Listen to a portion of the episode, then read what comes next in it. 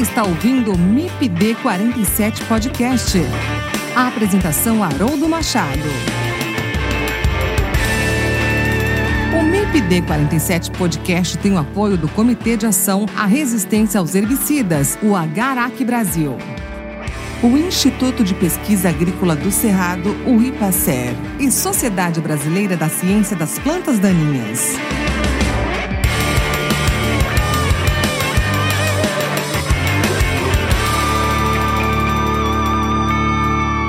Olá pessoal, tudo bem? Professor Haroldo Machado aqui com vocês em mais um episódio do MIPD 47 Podcast. É sempre uma alegria muito grande estar com vocês a cada novo episódio. E lembrando que nós estamos aqui na minissérie né, sobre o quinto simpósio de plantas daninhas e pesticidas no ambiente, promovido pelo Grupo de Pesquisa de Plantas Daninhas e Pesticidas no Ambiente aqui da Universidade Federal Rural do Rio de Janeiro. E no episódio passado nós tivemos então uma conversa e apresentamos a palestra do professor Daniel Valadão, da Universidade Federal Rural do Semiárido. No episódio de hoje nós vamos conversar e apresentar a palestra do professor Anderson Nunes, do Instituto Federal do Rio Grande do Sul, do Campo Sertão. O professor Anderson ele abordou com a gente o tema manejo de resistência de plantas daninhas a herbicidas, então um tema super importante e super atual dentro da nossa área de atuação. E então quero convidar vocês aí a ficar com a gente e ouvir a palestra aí do professor Anderson. Então fique com a gente e ouça esse episódio do MIPD 47. Olá, professor Anderson, tudo bem com você? Olá, Haroldo, tudo bem contigo? Tudo jóia. Anderson, satisfação muito grande estar aqui com você hoje, né? E dessa vez a gente está ao vivo e a cores, né? É melhor ainda, né? A gente conversar pessoalmente. Te agradecer em primeiro lugar, Anderson, pelo aceite, né? De, de estar aqui com a gente hoje para proferir essa palestra no nosso evento, né, no quinto simpósio sobre plantas daninhas e pesticidas no ambiente. Então esse simpósio é um simpósio organizado pelo nosso grupo de pesquisa, né, o PDPA, e você prontamente aceitou né, o, o, convite quando, quando a gente fez esse convite para você. Muito obrigado, é uma satisfação muito grande receber você aqui na, na Rural do Rio, Anderson. Eu que agradeço, Haroldo, eu agradeço a você, agradeço a Camila pelo convite.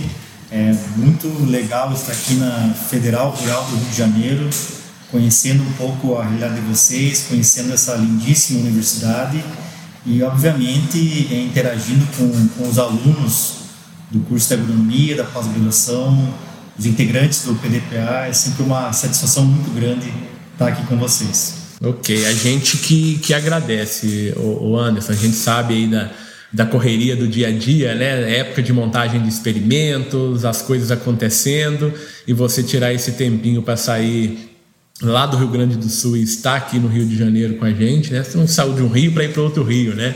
Mas é, a gente agradece muito. Ô, Anderson, a gente vai ouvir a sua palestra, né? Daqui a pouco você vai falar para a gente. E o tema que você vai é, trazer para a gente, vai abordar aqui, é sobre manejo da resistência de plantas daninhas a herbicidas. Então, na verdade, é um tema que não é novo, né? Na verdade, o que a gente tem observado é o incremento aí a cada safra, né, de problemas, né, em função de resistências cruzadas, múltiplas, está o panorama hoje, Anderson, de Brasil pensando na resistência? O que que você pode adiantar para a gente que está vindo aí também, né? Você que está ali no sul e está muito próximo ali, um pouco do, do Paraguai, talvez mais próximo que a gente da Argentina, enfim, como é que está essa, essa perspectiva aí? É, o cenário de resistência, ele é sempre bem preocupante, porque muitas vezes a gente percebe que no campo o nível de resistência, as espécies que ocorrem resistência, elas estão é, num nível bem maior daquilo que é reportado. Porque sempre que é reportado ele tende a estar é, subestimado. Então, uma preocupação muito grande né, em relação à resistência. Os problemas, por que, que isso ocorre, são os mesmos né, do, do passado. Parece que é, existe ainda uma dificuldade em se fazer algo diferente né, no sentido proativo e infelizmente é feito somente no sentido reativo quando o problema aparece. Né, essa é uma questão cultural. E de fato a resistência é preocupante porque as ferramentas cada vez mais elas ficam limitadas. Então, nesse sentido, é, a preocupação ela é recorrente muito preocupante. Ô Anderson, provavelmente você vai falar na sua palestra, né, é, é, já conhecendo um pouco da sua palestra, é, sobre os principais desafios aí no manejo da resistência. Né? A gente sabe que o manejo, como você já acabou de falar, ele tem que ser mais proativo, né? Mas a gente está num, num momento em que essa proatividade ela tem que vir junto com a reatividade do problema que já existe, né? Então já tem um problema, a gente já tem um problema bem sério e a esse problema a gente precisa ser reativo. Por outro lado, a gente precisa ser proativo simultaneamente, né, para evitar que novos problemas apareçam ou que esses problemas eles se intensifiquem, né, dentro de um contexto de resistência. O que que você passaria de mensagem aí como sendo os principais pontos que a gente deve observar para fazer esse manejo da resistência, Anderson. Exato, Haroldo, bem, bem colocado. Né? Acho que é importante o, o a pessoa que está nos escutando agora, ela pensar o seguinte, né? O que, que é pior do que um caso de resistência na lavoura? É ter dois casos. Então, por isso que essa questão de reatividade e proatividade, elas têm que andar junto. Mas muitas vezes quando a gente fala nesses, nessas questões, né, o agricultor ou muitas vezes o assessor técnico ele coloca, ah, mas eu já tenho resistência na minha lavoura. Mas também tem que pensar que além dessa resistência podem existir outras e uma outra desconhecida pode ser bem pior, né? Então eu posso ter a questão de buva resistente a glifosato, certo? Que eu tenho um custo para controlar essa buva, mas e se eu tiver lá um capim pé de galinha resistente a graminicida junto nessa mesma lavoura. É, o custo de controle vai mais do que dobrar. Então, essa é a questão da proatividade, né? não só em relação àquilo que já existe, mas para evitar novos problemas. Esse é um, é um ponto muito importante. Né? E, nesse sentido, para avançar com relação a para que isso não aconteça, né? E a nossa palestra ela foi baseada nisso, então a grande pergunta ali, qual que era a melhor estratégia para manejar plantas daninhas, né? E essa, essa pergunta durante a, a, apresentação, ela aparece várias vezes e cada vez com uma resposta diferente, porque ao final de tudo, né, a, a, grande estratégia é você fazer o manejo integrado de plantas daninhas. Não pensar só na questão do controle químico, que com certeza é o principal e o mais efetivo, mas nós colocamos ali a, a importância da prevenção, né, mostrando vários exemplos, como por exemplo a dispersão do caruru, a dispersão da cravorana, da losna. É, nós colocamos também a questão de rotação de culturas, é, muito importante para manejar, por exemplo, o azevém resistente. É, colocamos também o manejo outonal para tentar controlar essas plantas daninhas enquanto pequenas. É, mostramos ali por A mais B por que, que tem que controlar essas plantas daninhas enquanto pequenas. Né? Tem uma série de situações que é, faz com que o controle fique muito mais favorável enquanto pequena. A questão do, da rotação de mecanismos de ação, né? principalmente se conseguir isso aliado à rotação de culturas, ela é bem é, interessante. É, o uso de pré-emergentes, né? isso é fundamental. Então, nós colocamos ali uma série de estratégias todas elas, para combater não só aquela planta daninha que está ali presente, mas principalmente para aquela planta daninha não produzir sementes. Então, é, se a gente pegar ao redor do mundo todos os sistemas agrícolas que conseguiram ter sucesso com relação ao controle de uma planta daninha difícil, seja ela resistente, tolerante, o que for, todas elas é, têm em comum um ponto específico, que é a questão do combate ao banco de sementes. Então, tudo que você faz de efetivo para que você controle essa planta daninha e ela não faça a ressemeadura, a reintrodução naquele sistema, a médio prazo você já tem respostas e a longo prazo é um sistema que fica muito interessante, porque aí quanto menos planta daninha você tem, né, quanto menos sementes você tem, menos vai emergir e aí qualquer tecnologia que seja inserido, né, sejam novos traits, né, novos transgênicos, uma nova molécula que seja lançada, ela vai ficar é, viável por muito mais tempo, porque cada semente que eu tenho no solo, querendo ou não, é como se fosse um cartão da Mega Sena para resistência. Perfeito. Porque se eu lançar hoje um, um novo herbicida e eu aplicar sobre um milhão de plantas ou sobre 200 mil plantas, obviamente na área que eu aplicar sobre um milhão de plantas, a chance de ter ali uma planta resistente é muito, é maior, muito maior de acabar sendo selecionada.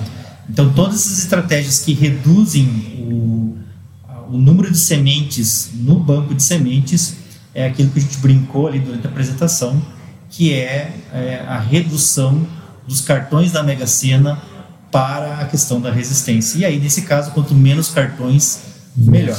E aí a gente está falando aí nada mais, nada menos do que o manejo integrado, né, Anderson, de plantas daninhas. Exatamente. Ô Anderson, então, boa palestra para você. No final da palestra a gente volta aqui para conversar mais um pouquinho, tá bom? Boa palestra.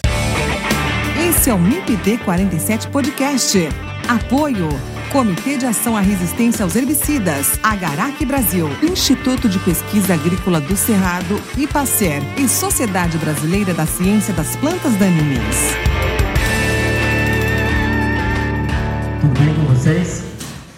Alguma, alguns momentos aqui que eu vou dar uns gritos. A gente vai. Daqui 10 minutos se derruba esse de novo. Quando eu que o pessoal começar a dormir, eu te dou o sinal ali, tu derruba de novo para essa galera ficar acordada. Inicialmente eu gostaria de agradecer o professor Haroldo, a professora Camila pelo convite. Para mim é uma grande satisfação estar aqui com vocês. É uma oportunidade muito grande que a gente tem de conhecer um pouco o trabalho que o grupo de pesquisa da professora Camila, professor Haroldo tem desenvolvido e também conhecer um pouco sobre a, a Federal Rural do Rio de Janeiro e trazer para vocês um pouco daquilo que a gente tem feito de pesquisa com relação ao manejo de plantas daninhas lá no Rio Grande do Sul ou no sul do Brasil, porque também atuo na Federal Tecnológica do Paraná. Então, os trabalhos são feitos basicamente em, Paraná, Rio Grande do Sul e Santa Catarina. Então, eu atuo lá na, no IFRS, Campo Sertão, já fazem quase 14 anos, e o foco lá da nossa, do nosso trabalho com relação a plantas daninhas, basicamente três culturas: soja, milho e trigo.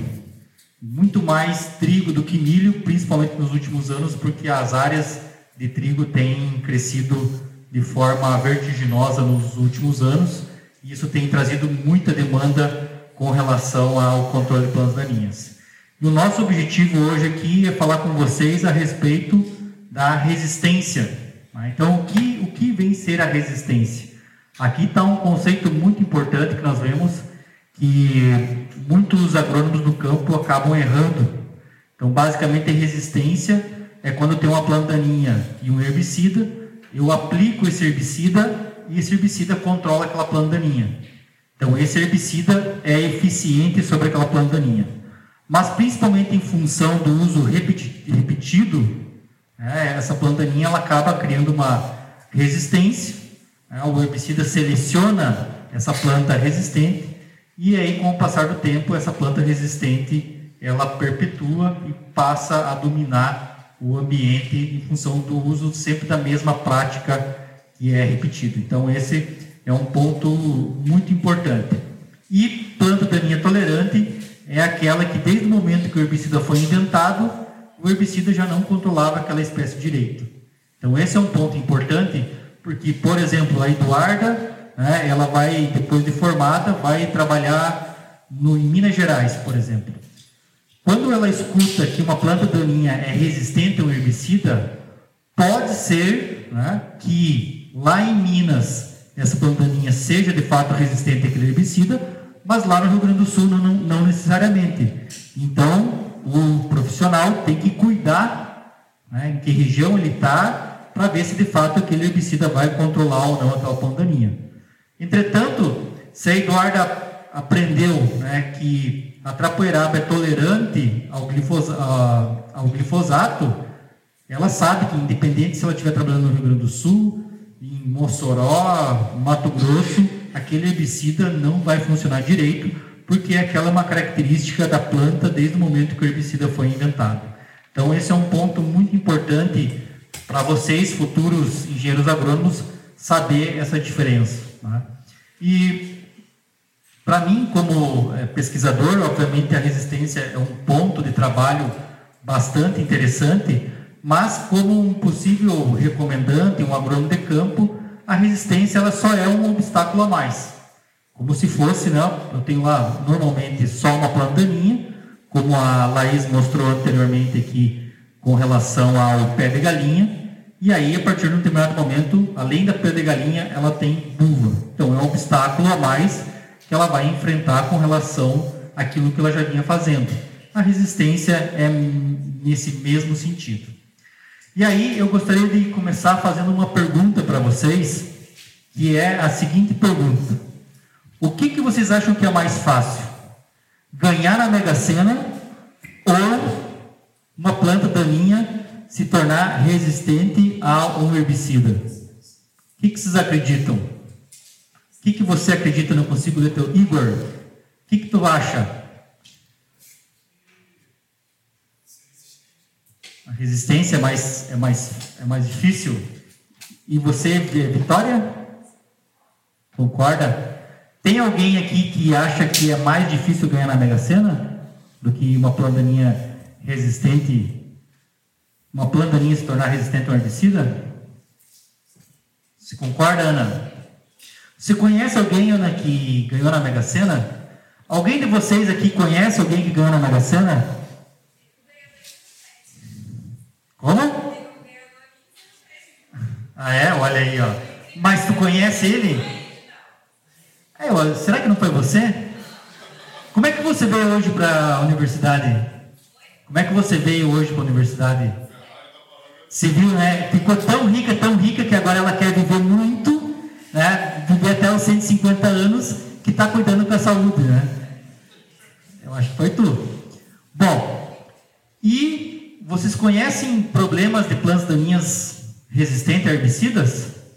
Com certeza. Tá, onde que está aí a situação? O Igor falou que é mais fácil a planta daninha se tornar resistente, mas ele não, ele, ele conhece, né? e não conhece ninguém que é na Mega Sena. Então, Igor, a grande questão é, é muito, muito, mas muito mais fácil ganhar na Mega Sena do que uma planta daninha se tornar resistente.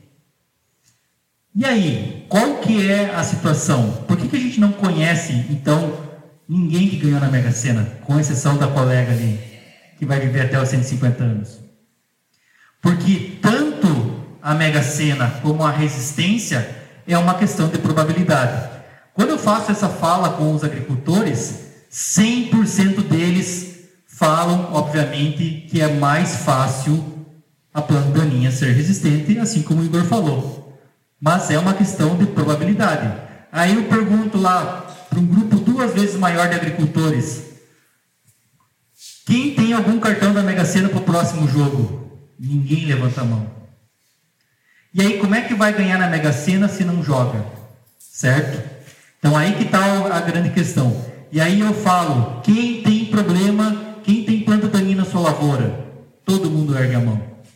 Então, olha só que interessante, pessoal. Olha só que interessante esse trabalho que foi feito.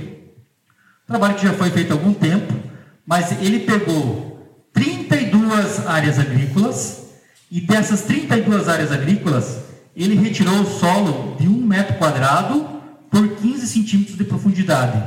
E ali ele verificou quais eram as sementes presentes, a quantidade e que espécie estava presente. Dessas 32 áreas, a área mais limpa por metro quadrado naqueles 15 centímetros tinha 1.800 sementes. E a área mais infestada tinha 67 mil sementes por metro quadrado.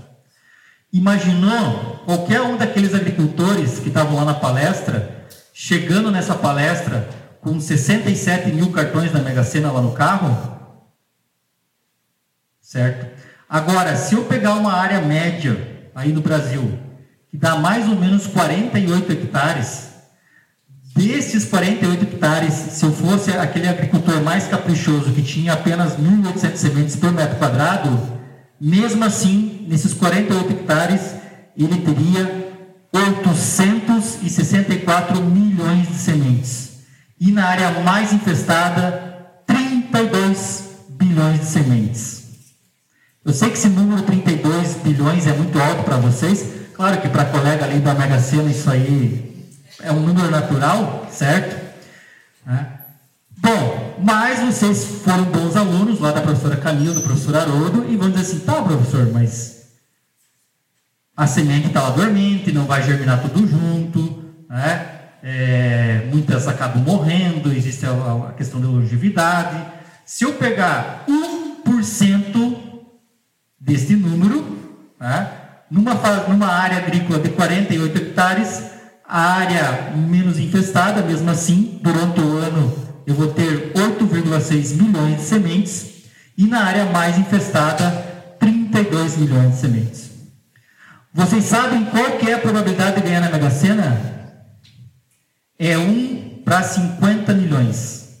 Então, para você ter certeza que você vai ganhar na Mega, na, Mega, na Mega Sena da virada, você tem que jogar 50 milhões de cartões diferentes. Aí é certeza que você vai ganhar. Porque essa é probabilidade de 1 para 50 milhões. Vejam só, só nessa fazenda ali, é, de 48 hectares, na área mais infestada, ele vai ter cinco vezes a mais de probabilidade, porque ele está trabalhando com 321 milhões de sementes naquele ano agrícola. Então percebam que o desafio é muito grande, porque o nosso banco de semente ele é muito infestado. E vocês acham que esses números são absurdos? Basta simplesmente vocês olharem qualquer solo, solo agrícola revolvido e se não vai virar um tapete de plantas daninhas. E aí você imagina, se nesta área aqui, pequenininha, tem tudo isso de semente, de plantas emergindo, imagine nesse um hectare, imagine nesses 300, nesses 400 na região. Né? Como é que é seu nome? Tainá. Imagina a fazenda lá do Mato Grosso que a Tainá ganhou, é, comprou com a Mega Sena de 5 mil hectares. Quantos bilhões ou diria trilhões de sementes não tem naquele banco de semente. Então, um ponto importante é, se de um lado eu quero ter vários cartões da Mega Sena no bolso, agora no final do ano, na Mega Sena da virada, como é que eu faço para reduzir ao máximo os cartões da Mega Sena que eu não quero, que são os cartões da Mega Sena da resistência? O que, que vocês acham? Como é que eu faço para reduzir a minha probabilidade de resistência. Pessoal, imaginem o solo como a conta da Tainá. A Tainá, ela tem uma conta bancária que entra muito mais dólares do que sai. Por isso que cada vez ela fica mais bilionária, mais bilionária. No solo, nós queremos o contrário da Tainá. O que, que nós queremos no solo? Que aquelas sementes germinam e é, acaba emergindo e eu controlo essas plantas antes delas renderem novas sementes. Então tudo que eu não quero no meu banco de sementes é que tenham mais sementes. E como é que eu tenho me... como, é, como é que eu começo a reduzir esse banco de sementes? É reduzindo a reentrada. Porque cada semente que germina é uma semente a menos. Agora, nessa mão, se essa semente se, se desenvolve numa planta, essa planta gera uma planta desenvolvida, grande, como a, Laís falou, uma planta de uva produz 200 mil sementes, então basicamente uma semente rendeu 200 mil sementes. Então, um ponto muito importante é não alimentar o banco de sementes. Qualquer sistema agrícola no mundo que venceu a resistência das plantas daninhas aos herbicidas tem uma coisa em comum. Todas elas combateram o banco de sementes.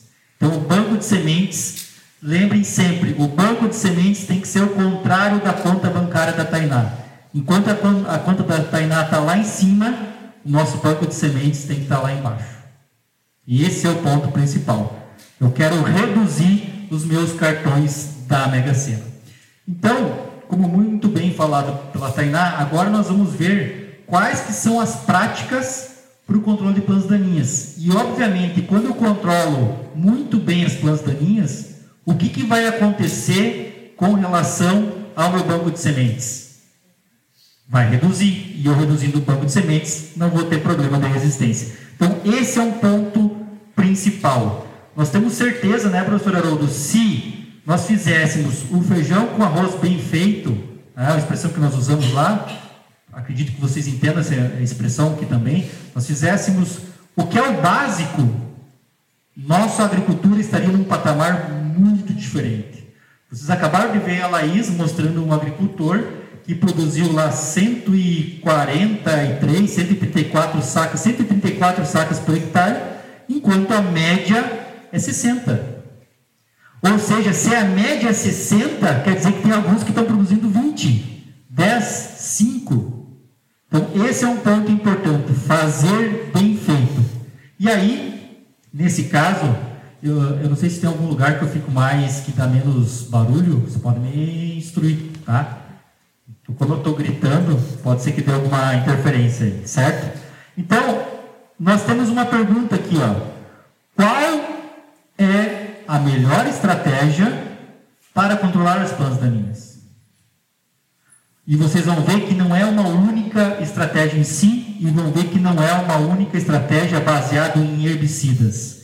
Qual a melhor estratégia para controlar as plantas daninhas?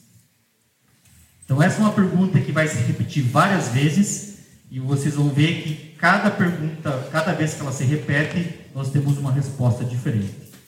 Até porque, né, na verdade, a melhor estratégia é o manejo integrado, quando nós usamos várias estratégias. Esse é um ponto muito importante. Então, levando em consideração com relação à, resistência, principalmente, uma estratégia muito importante é não repetir mecanismos de ação. Isso é fundamental. Tem alguém de vocês aí, tirando os palestrantes e os professores, que tem filhos?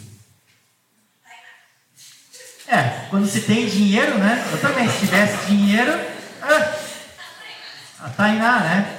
Tainá, eu não sei se aqui é comum, mas teu filho já teve que tomar antibiótico alguma vez? Né? E aí, lá no sul é muito comum, porque é um dia tá 8 graus e no outro tá 35. E aí né? Da sinusite, da dor de garganta. E aí, às vezes, eu levo ah, meus filhos no médico e o médico, a primeira coisa que ele vai perguntar é: qual foi o último antibiótico que ele tomou? E há quanto tempo? Por que, que ele faz essa pergunta? É curioso, será? Não. Ele faz essa pergunta porque ele não quer repetir o mesmo antibiótico ou ainda o mesmo mecanismo de ação naquela criança, justamente para evitar uma superbactéria. E aí, aproveitando esse gancho, né, Tainá, ele vai dar as recomendações e ele vai falar: se em cinco dias, se em cinco dias não melhorar, retorne aqui. E aí, quando a gente retornar, o que, que ele vai fazer? Ele vai aumentar a dose daquele antibiótico? Não, ele vai trocar. E aí, o que, que, o que, que nós, basicamente, nós, né, a agronomia, é uma, é uma das únicas ciências que acha que aumentar a dose resolve o problema. Pode até resolver problemas momentaneamente, mas isso numa viabilidade muito curta. Então, só para vocês terem uma ideia, hoje um herbicida muito utilizado no Brasil se chama, um dos nomes comerciais é Classic que é o clorimuron. O clorimuron, quando começou a ser utilizado lá na cultura da soja, alguns anos atrás, né, levando em consideração aquilo que o professor Valadão mostrou ali com relação à evolução do, do uso de herbicidas na agricultura brasileira, ele era usado 30 gramas por hectare junto com o glifosato. Aí passou para 50, passou para 70, chegou no máximo da dose de bula que é 80, 100, nós temos casos já, de, porque agora ele está barato, né? agricultores usando 150, 200 e prejudicando a cultura, porque pela dose alta o herbicida deixa de ser seletivo. Então, pessoal, repetir mecanismos não é uma coisa interessante. Né? O exemplo do clorimurol está aí. A gente aumenta a dose, esperando que ele mude o comportamento, mas cada vez mais aquela, aquele, aquela plantaninha vai ficando resistente àquele herbicida né, por meio da meta, provavelmente por meio da metabolização dele dentro da planta. Então, repetir mecanismo não é interessante. Vejam aqui, ó, que interessante esse herbicida controlando essa buva de mais ou menos 75 centímetros e também controlando, numa única aplicação, plantas daninhas de folha estreita. Quando eu mostro isso aqui para os agricultores e digo, ah, vocês gostariam que a cooperativa aqui que nós estamos reunidos hoje tivesse esse herbicida disponível no seu portfólio? Todos eles, ah, sim, seria uma maravilha, né? E ela tem, e esse herbicida se chama glifosato. Só que o que acontece? Pelo uso repetido, como o professor Valadão falou ali em função da soja RR, só se usava glifosato, glifosato, glifosato, e aí hoje, isso aqui, que era exceção lá em 2007, hoje é realidade. E isso aqui, quem achar, é quase é mais difícil que uma mega sena também, porque ter plantas de bulba sensível a glifosato é muito difícil. No campo pode esquecer, só se tem é em função né, de algum pesquisador que guardou, enfim, multiplica essas sementes. Então, isso que acaba acontecendo. Não só com o, o glifosato, mas também com o próprio paraquat. E aqui um exemplo muito interessante. Olha só que legal isso aqui, ó. Aqui eu tenho buva resistente a paraquat e aqui eu tenho buva sensível. Então isso aqui é uma curva de dose-resposta para determinar o nível de resistência. Com certeza o pessoal aqui do time já fez vários desses experimentos. Aqui está a dose recomendada. Vejo que no biótipo resistente não faz nada, e mas no biótipo sensível tem um efeito bem interessante. Quando você vai aumentando a dose, mesmo assim, né, isso aqui não é uma recomendação, mas só para ter uma ideia do nível de resistência, 64 litros por hectare eu não consegui matar essa buva. Né. E o interessante, da onde que vem essa buva? Qual que é o histórico dela? Né? Será que quando né, essa criança que, entre aspas, foi lá no médico, o, o médico perguntava qual que foi o último mecanismo aplicado nessa lavoura? Não. Nem médico tinha, né? nem tinha assessoria técnica. Então, o que, que aconteceu aqui? Região de pequenos agricultores produzindo hortaliças, né? havia um acordo de cavaleiros para não usar herbicidas auxínicos, repetição.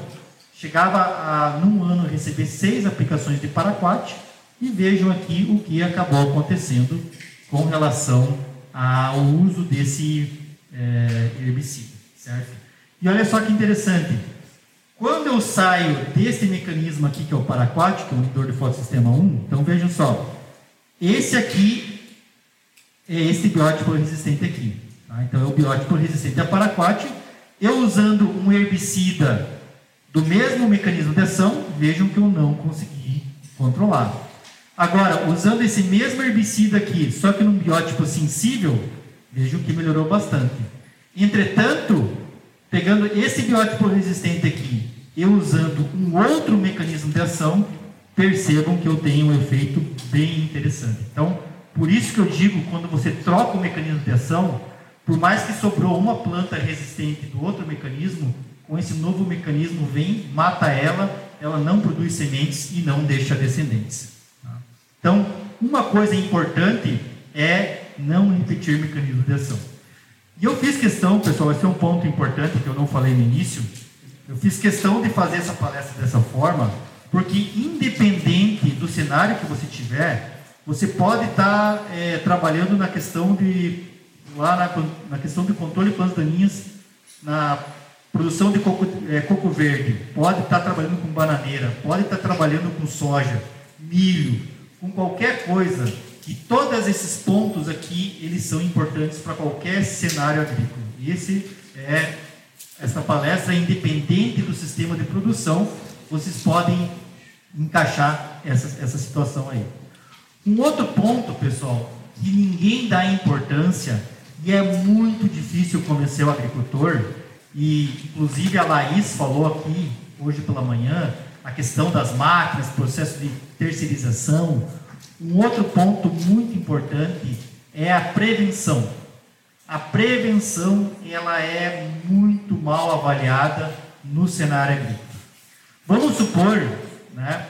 Vamos supor, é, não vai ser um exemplo legal, mas para deixar bem claro, Haroldo? Vamos supor que por algum motivo essa porta trancou e tal, e teve um incêndio, começou a produzir fumaça aqui, certo? E aí a gente está começando a ficar afobado, a gente vai ver que não vai terminar legal essa história, e aí vem os bombeiros, arrebentam e me salvam. Ah, os bombeiros são o máximo, e são mesmo.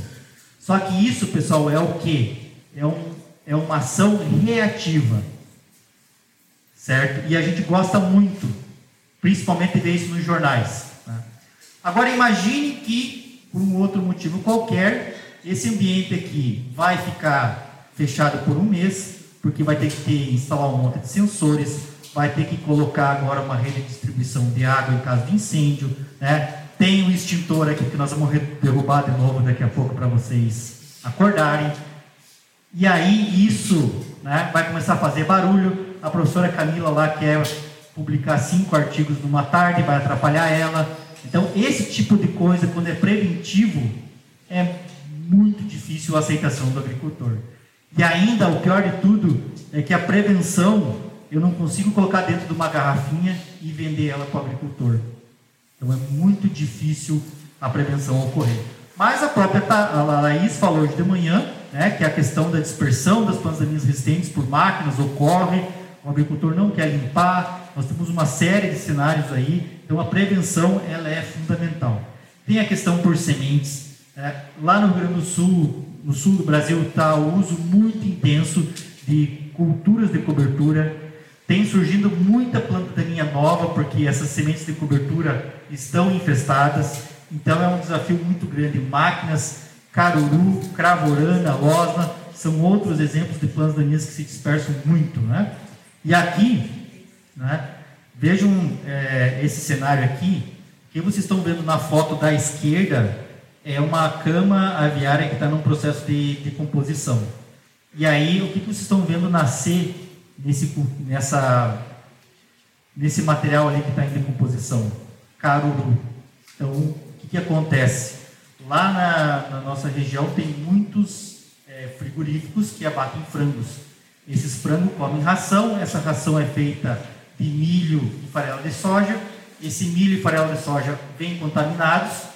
No processo de fazer a, a, a ração, não tritura direito, não tritura a semente, porque a semente é muito pequena o frango, ele gosta da semente de caruru, então quando ele vê a semente de caruru, ele dá preferência.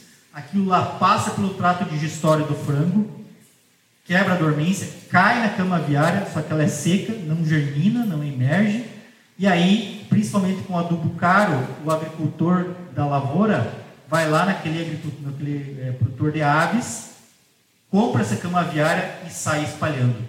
E aí, como tem um investimento, ele vai colocar nas suas melhores áreas, onde ele coloca uma soja precoce, e ele colhe por primeiro, e depois vai nas áreas arrendadas, nas áreas menos produtivas, nas áreas mais tardias, e sai disseminando esse caruru. E ainda nós temos uma dispersão muito grande por pássaros, porque os pássaros eles gostam de é, comer essas sementes, e aí já existem trabalhos mostrando que um pássaro ele come numa pegada mais de 400 sementes. É, dessas 400 sementes, hum, 40% é recuperada e desses 40% que é recuperado, 60% acabam emergindo. E essas 400 sementes, elas demoram dois dias e meio para sair de todo o trato digestório. Então, em dois dias e meio, esse pássaro, se ele for migratório, ele pode sair por aí disper, é, dispersando essas sementes. Então, é um desafio muito grande que se tem com relação aos métodos preventivos. Aqui é um trabalho que nós fizemos em Soledade, no Rio Grande do Sul, com losna. Percebam aqui a quantia de losna que nós temos e principalmente aonde passa a máquina. Fica bem nítido né, o, o espaçamento aqui em função da acolhedora. Então, o método prevenção ele é fundamental. O, o dia que o Haroldo comentou aqui que me ligaram, estava tudo certo, estava no campo, justamente eu estava numa área de Losna, aonde o agricultor trouxe uma máquina da região mais ao sul do Rio Grande do Sul para a região ah, mais ao norte, e aí essa losna hoje, isso foi há três anos atrás, e hoje essa losna é um problema muito grande na área desse agricultor. Então, a prevenção aqui, né, ele não levou em consideração e hoje ele está pagando muito caro. Né, foi falado ali em 600 reais por hectare. Nessa área é bem mais, porque o rosa é bem difícil. E aí, esse agricultor está pagando o preço de ter falhado no preventivo. Tá? Além de prevenção, né, ponto importante, fundamental, é controlar enquanto pequeno. Isso aqui é fundamental. Hoje nós no almoço estavam falando que a Camila não consegue controlar a Aurora enquanto pequena. Você acha que ela vai controlar enquanto grande? É coisa de, de mãe e pai é lindo, né? Que se ilude com muita facilidade. Tá? Então, pessoal, controlar enquanto pequeno é fundamental, certo? Então, vejam três cenários distintos: uma planta recém-estabelecida, é, uma rebrotada e plantas grandes. As estratégias com relação a essas três plantas são totalmente diferentes. Em uma delas eu tenho um momento ideal, a outra bom, mas não é ideal porque está com bastante raízes produzidas, enfim. E aqui Opa, e aqui é um péssimo momento, mas é necessário. E aí, nesse caso aqui, eu tenho que levar ao máximo todos os meus parâmetros das boas práticas agrícolas. E aí, obviamente, nesse caso, não vai ser elevado, né? a gente acabou de discutir anteriormente que é um desafio, e aí não vou conseguir controlar, plantas vão ficar para trás, e com certeza nós vamos ter possíveis casos de resistência a porcentagem que controla no errado é muito maior. E no certo é muito menos. E os que controlam no certo são aqueles que não precisariam. Então, mais ou menos como acontece provavelmente aqui com a Camila e o Haroldo, né? semana de prova, quem que vai tirar dúvida? Justamente aquele aluno que não precisava, que era o bom. O ruim não vai. É. Então aí é a mesma coisa. O agricultor que é bom, né, que tem lá um banco de solo limpo, ele faz o uso de pré-emergente, ele faz o controle enquanto pequeno. Agora, aquele que não faz, que precisaria fazer, é o que não faz. Então aqui é um ponto fundamental. Olha isso aqui, ó. De novo a losa, né, Gravorana. Aqui mais, aqui é testemunha, aqui é testemunha. Daqui até aqui, eu acho que são os 16 tratamentos herbicidas. Quantos estão funcionando? Apenas quatro. Um, dois, três, quatro. Tem outros aqui que estão mais ou menos, mas 100% efetivos só foram quatro. Então, é muito importante trabalhar enquanto pequeno. E se essa loja crescer um pouco mais, já não controla mais com uma única aplicação, e aí nós temos que fazer aplicações sequenciais. Mesmo aqui com essa aplicação sequencial, né, vejo que melhora um pouco aqui, mas ainda não é o suficiente. Então é muito importante controlar enquanto pequeno. E aqui, essas imagens eu gostaria que vocês memorizassem bem. Essas imagens elas são fundamentais. O que vocês estão vendo aqui é uma planta minha chamada capim amargoso, certo? E aí, vejam aqui, ó, capim amargoso controlado enquanto pequeno, com glifosato, e aqui, nas mesmas doses, controlado na fase reprodutiva. Então vamos contar aqui quantos vasos tem, porque essa foto vai se repetir. Olha aqui. 1, 2, 3, 4, 5, 6, 7, 8. Aonde que está controlado? A partir de quais são os vasos? 7 e 8. Então, a Eduarda vai memorizar os 7 e 8. Tá? E aqui, Basicamente, quantos, quantos vasos eu tenho controlado? Possivelmente um, o, o vaso 8. Então, lembre, é, Eduardo, 7 e 8 enquanto pequena e o vaso 8 enquanto grande, certo? Isso aqui para glifosato. E aí, vamos agora para o cletodin, que é um outro herbicida que é muito mais efetivo. Vejam aqui, ó. 1, 2, 3, 4. Então, a partir do 4, quarto vaso, agora a Roberta vai memorizar, enquanto pequeno, o quarto vaso. E aqui, enquanto adulto, não fica bem claro a partir de que momento controlou. Aqui parece que sim, mas aqui já não, e aqui. Então, vamos pensar aqui como zero. Quarto e não reprodutivo nenhum. Então vejam pessoal que sempre quando pequeno é muito mais, muito mais fácil de controlar. Agora eu pergunto para vocês, por que, que é mais fácil controlar enquanto pequeno em comparação quanto é grande?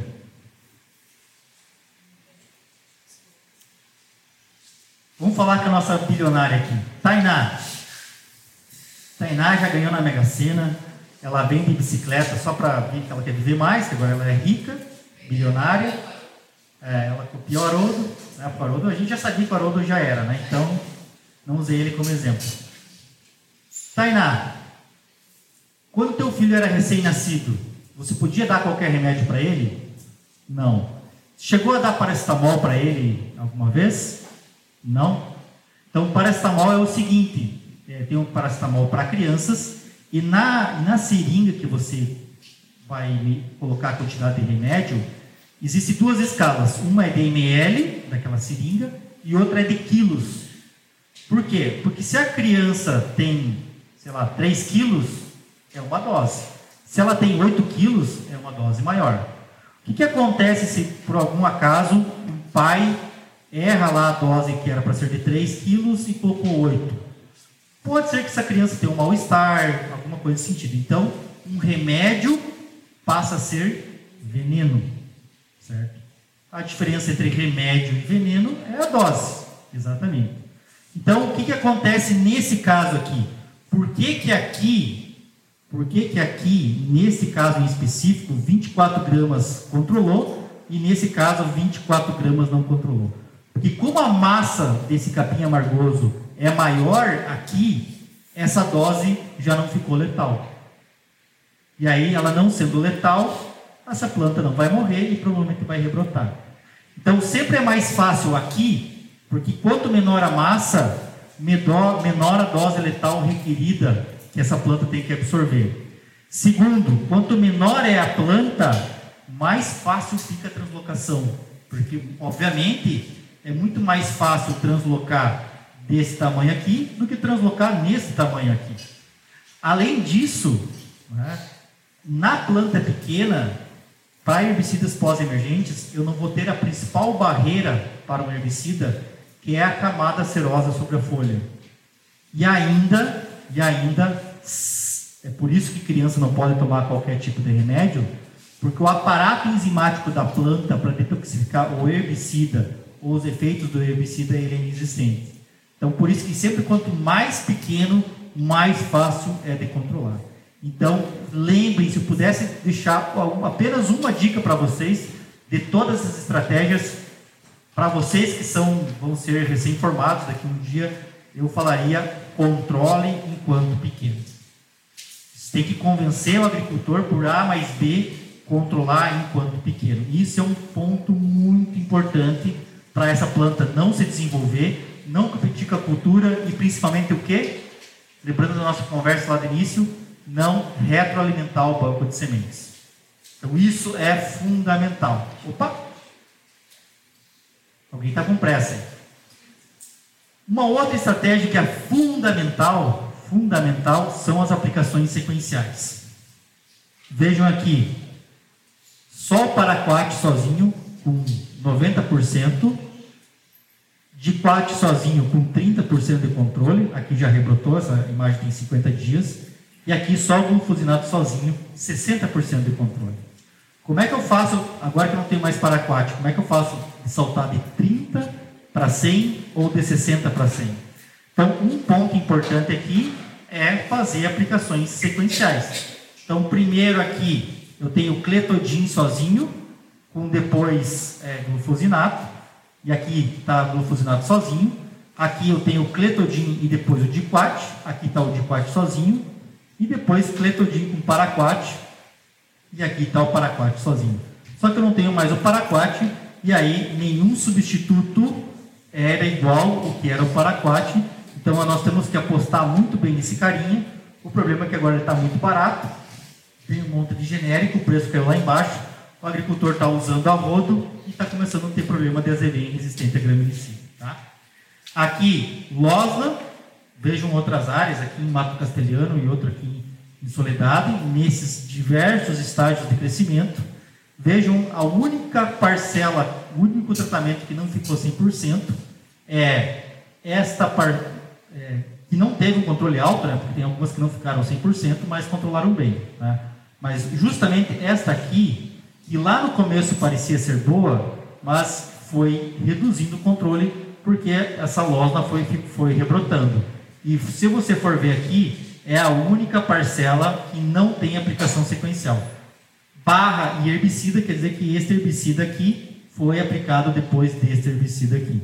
Então, a aplicação sequencial também é uma estratégia muito importante, independente lá no cenário que vocês estiverem, se é na produção de coco verde, se é na produção de banana, se é na produção de pastagem, tem que controlar plantas daninhas, a questão das aplicações sequenciais são fundamentais. Aqui mostrando, né, onde está uma das repetições aqui sem sequencial, vejam que não controlou, enquanto que o restante de todos os outros tratamentos está muito bem controlado, certo?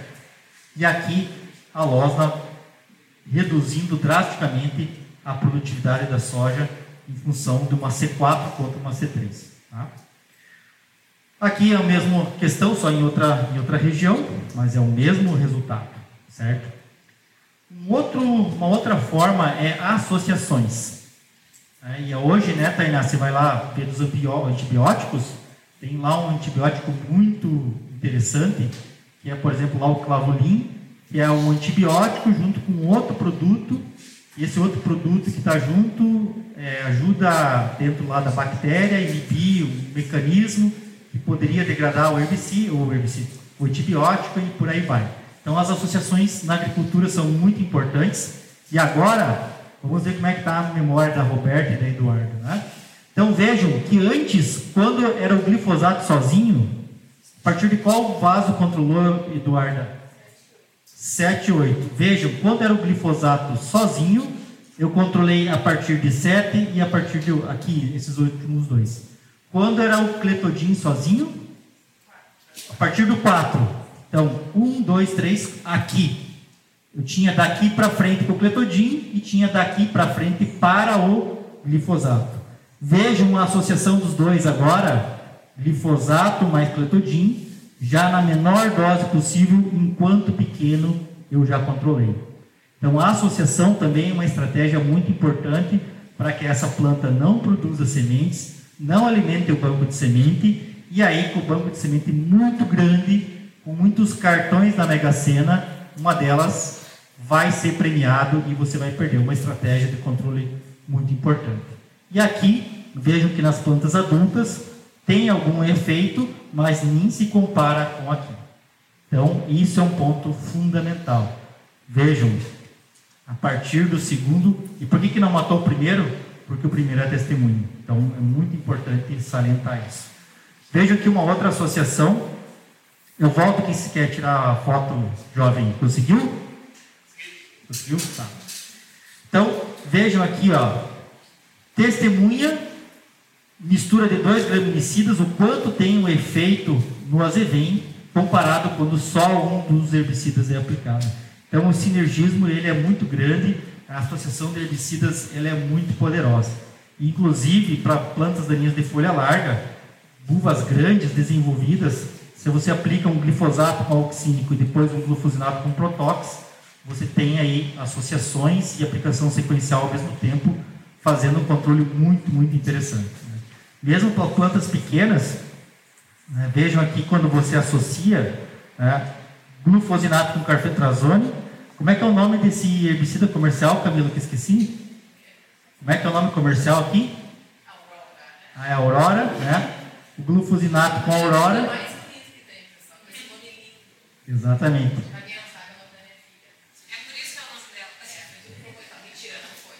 Tá? Então aqui glufosinato com Aurora, vejam que é, fica muito melhor do que só glufosinato, acelera esse efeito, obviamente para plantas pequenas então é um, um parceiro bem interessante nesse, nesse processo. E aqui hoje a gente já tem um mecanismo de sinergismo entre esses dois herbicidas. É, vejam que o glufosinato inibe uma enzima chamada glutamina sintetase para de transformar glutamato em glutamina, e aí eu começo a ter um acúmulo disso, e a planta tenta aproveitar esse acúmulo na produção de clorofila, justamente aonde o inibidor do protóx atua. Então eu vou ter uma aceleração desse efeito aqui da protox, então por isso que a associação de inibidor de protox com glufosinato é sinérgico, porque um influencia positivamente na rota do outro herbicida. Então são pontos muito interessantes aí com relação a isso. Mas nós temos ainda várias outras estratégias de controle que são importantes para evitar o processo de resistência, e uma delas aqui tem tudo a ver com a primeira estratégia. Qual que foi a primeira estratégia que a gente colocou aqui para vocês? Não repetir o mecanismo de ação. E obviamente, quando você faz rotação de culturas, a tendência é você também, né, Tainá, rotacionar mecanismos de ação. Então, existiu uma crítica quando surgiu o milho RR. Por quê? Porque existia a tendência do agricultor que ia fazer rotação milho e soja, tirar a soja, colocar o milho, entretanto, se ele ficasse usando só o glifosato, ia ficar elas por elas. Então, a rotação de cultura, quando você rotaciona mecanismo de ação, ela é uma estratégia muito interessante. E vejam aqui, controle de uma planta daninha, num cenário que é sem rotação de culturas, soja sobre soja. No inverno, você tem um, um cenário para a produção de azevém. Então, aqui o, o azevém emerge, aqui ele floresce, matura e chuva de sementes. O que, que é essa chuva de sementes? Aquilo que eu não quero, que é a alimentação do banco de sementes. Quanto mais sementes eu tenho, mais cartões da Mega Sena da resistência eu acabo tendo. E aí, quando eu faço uma rotação, por exemplo, com a cultura do milho, o que acontece? Eu desseco essa área mais cedo, acabo matando esse azevém antes da floração, e esse azevém ele não produz sementes. E aí, nesse caso, eu estou diminuindo a retroalimentação, e os trabalhos já mostram que quando eu faço isso durante dois, três anos, a ocorrência de azevém cai significativamente. Então, isso é um é um processo muito interessante a questão, a questão da rotação de culturas. E aí uma coisa que tem surgido muito forte nos últimos anos é o manejo outonal. Agora, o manejo outonal é aquele cenário onde eu tiro a cultura do verão e aí eu tenho a opção de controlar logo em seguida. Por que, que esse manejo aqui ele é muito interessante? Por vários fatores. Para algumas plantas daninhas, eu, eu começo a pegar ela enquanto pequenas. Então tem tudo a ver com aquilo que nós falamos anteriormente. E para outras plantas daninhas, eu começo a ampliar o leque de opções de herbicidas, porque eu não preciso mais me preocupar com, com uma cultura, porque a cultura já saiu, então eu não preciso me preocupar com seletividade. E eu também não preciso me preocupar com carry-over, porque aquela cultura vai ser instalada novamente daqui quase sei lá, nove meses. E aí muitas vezes a cultura que vem em sucessão é de um mecanismo totalmente, é de uma família totalmente diferente. Então, por exemplo, soja e trigo. Então, eu posso usar, e aí o que acontece? Dentro da soja eu tenho dificuldade de controlar o quê? Folha estreita ou folha larga? Folha larga.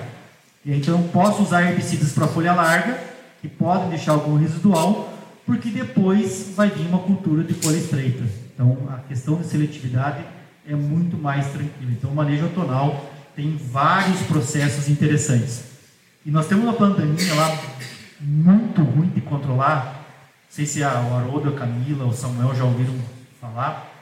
É, ou a Natália, se chama rabo de burro. É uma plantaninha que pega áreas mais degradadas, solos ácidos. E olha só que interessante, pessoal. Esta plantaninha aqui ela tem muita folha seca por volta da planta. E folha seca não absorve herbicida. E aí não funciona direito. E esta outra aqui que foi cortada, o que, que acontece? Eu tenho folhas novas.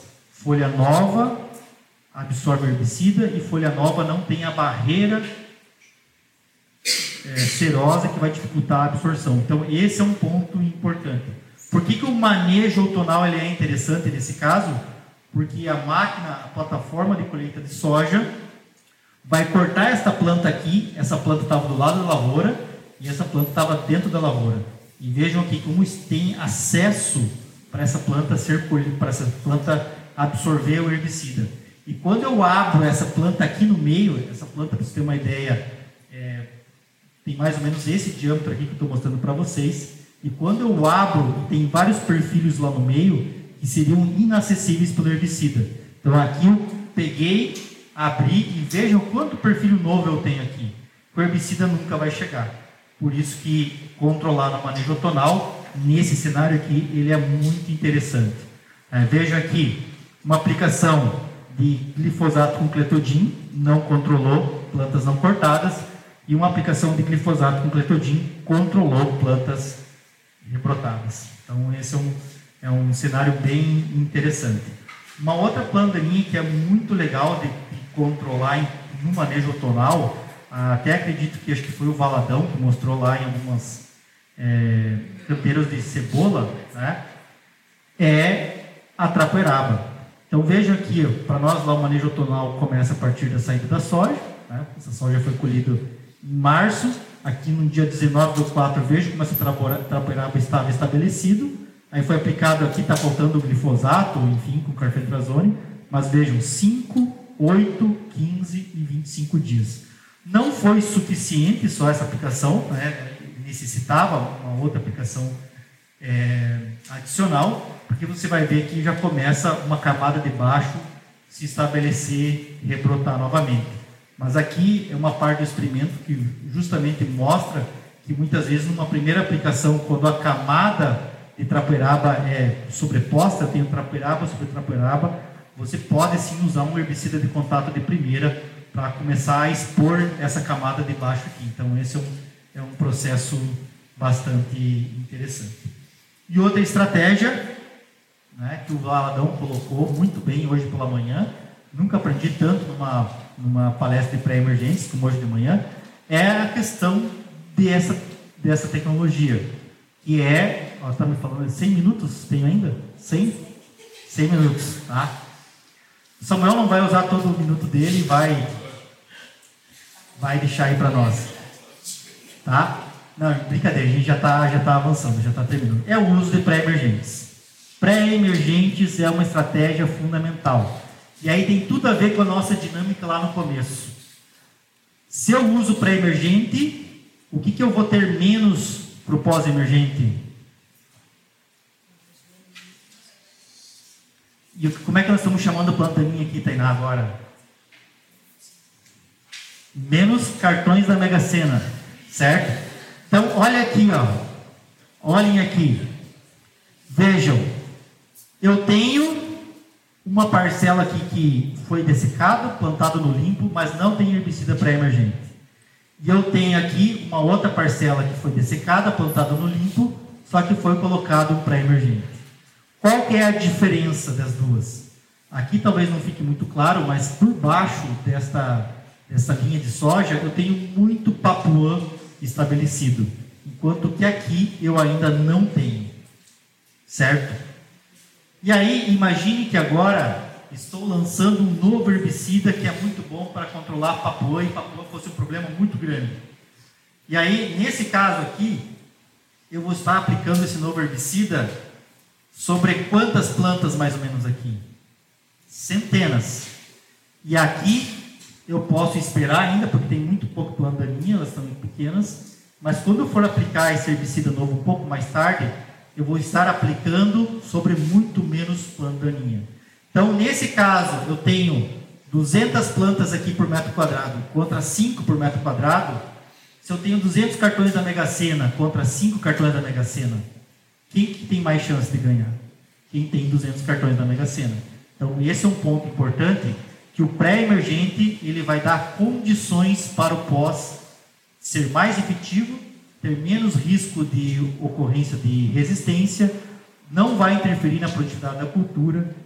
Então, pré-emergente é uma estratégia fundamental na questão do controle de plantas daninhas. É muito interessante essa estratégia. Veja aqui, ó, numa área muito mais infestada, testemunha, o herbicida numa dose, aqui numa dose um pouco maior, um outro pré-emergente, mais um pré-emergente, sem pré-emergente e de novo com pré-emergente. Então vejam a diferença fica nitidamente aonde você não tem pré-emergente para onde você tem pré-emergente e aqui não tem pré-emergente novamente. Então, pré-emergente é um cenário, a Laís colocou muito bem aqui uma estratégia né, de você fazer a testemunha lá com o agricultor, está passando pré-emergente, coloca um bag aberto, marca os quatro cantos e depois compara onde foi pré, quando não foi pré. Então, a testemunha ela é fundamental, certo?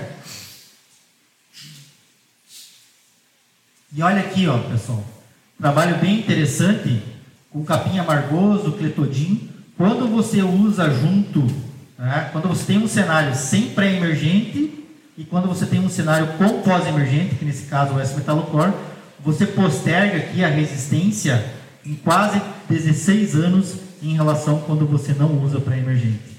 Porque quando você usou pré-emergente, menos cartões da Mega Sena, menor a chance de você achar uma planta, um biótipo, uma planta que sobreviva àquele, àquele herbicida. Faço um convite para vocês a seguirem nossas redes sociais, que eu sei que vocês usam, né? aqui under.nunes, é, desculpa, under Nunes, é, não tem ponto, under Nunes, e aqui nós temos lá um vídeo né, mostrando a situação do agricultor que por um motivo lá operacional ele não colocou pré-emergente numa parte da área e na outra parte da área ele usou pré-emergente e lá vocês vão conseguir ver uma diferença muito, muito grande, tá? E aí, uma estratégia, indo para as últimas estratégias aqui, vejam que não, nem tudo é só herbicidas, a questão de coberturas.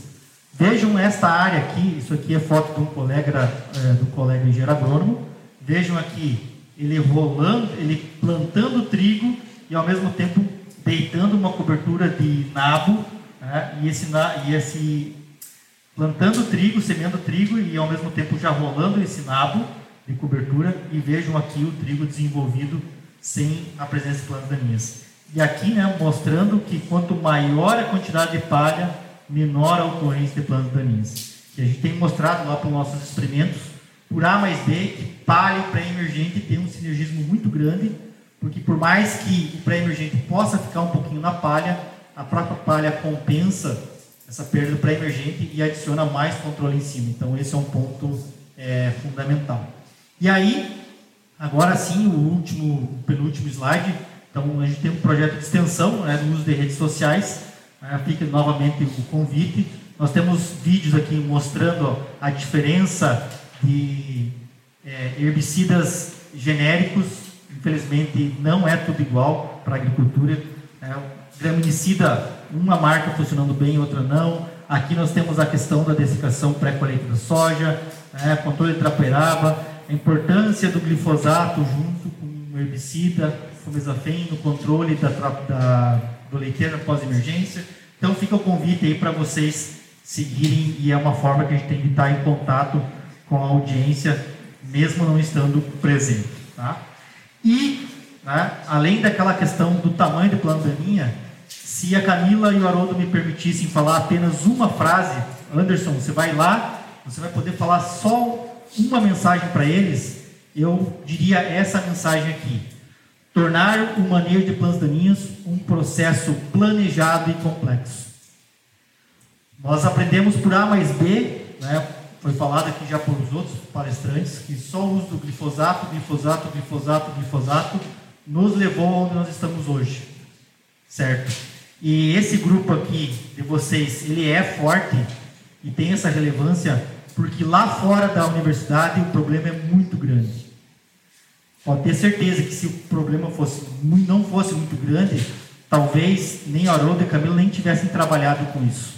Então, Quanto mais complexo o planejado for, melhor vai ser o manejo de plantas daninhas. E mais uma vez agradeço vocês pelo convite, para mim foi uma satisfação estar aqui com vocês. E meu muito obrigado pela atenção.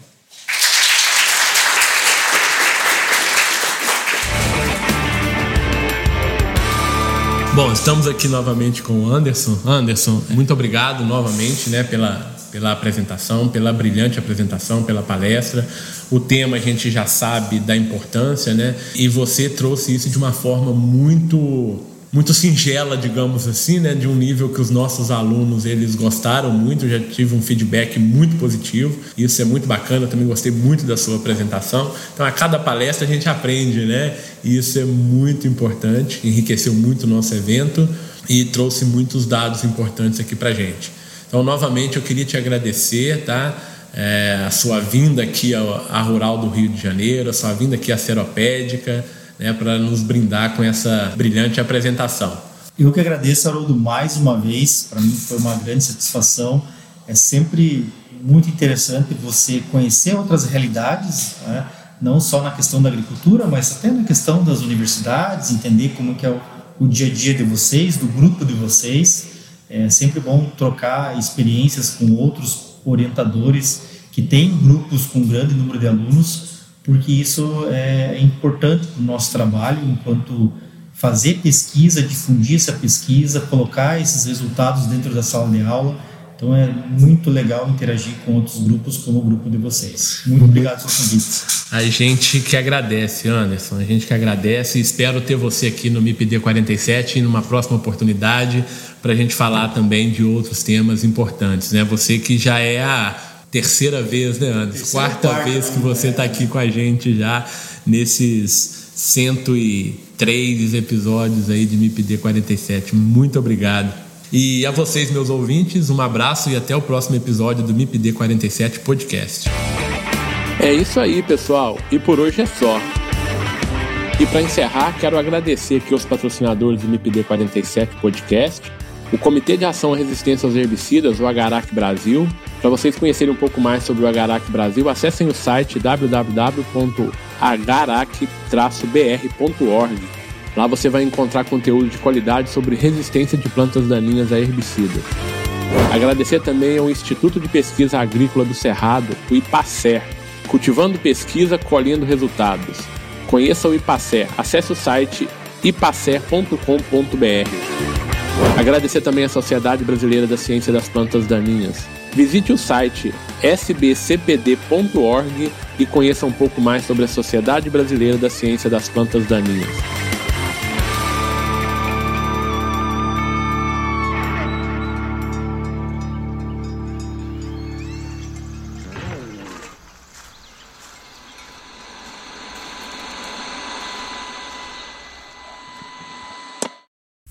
Este podcast foi editado por Felipe Mux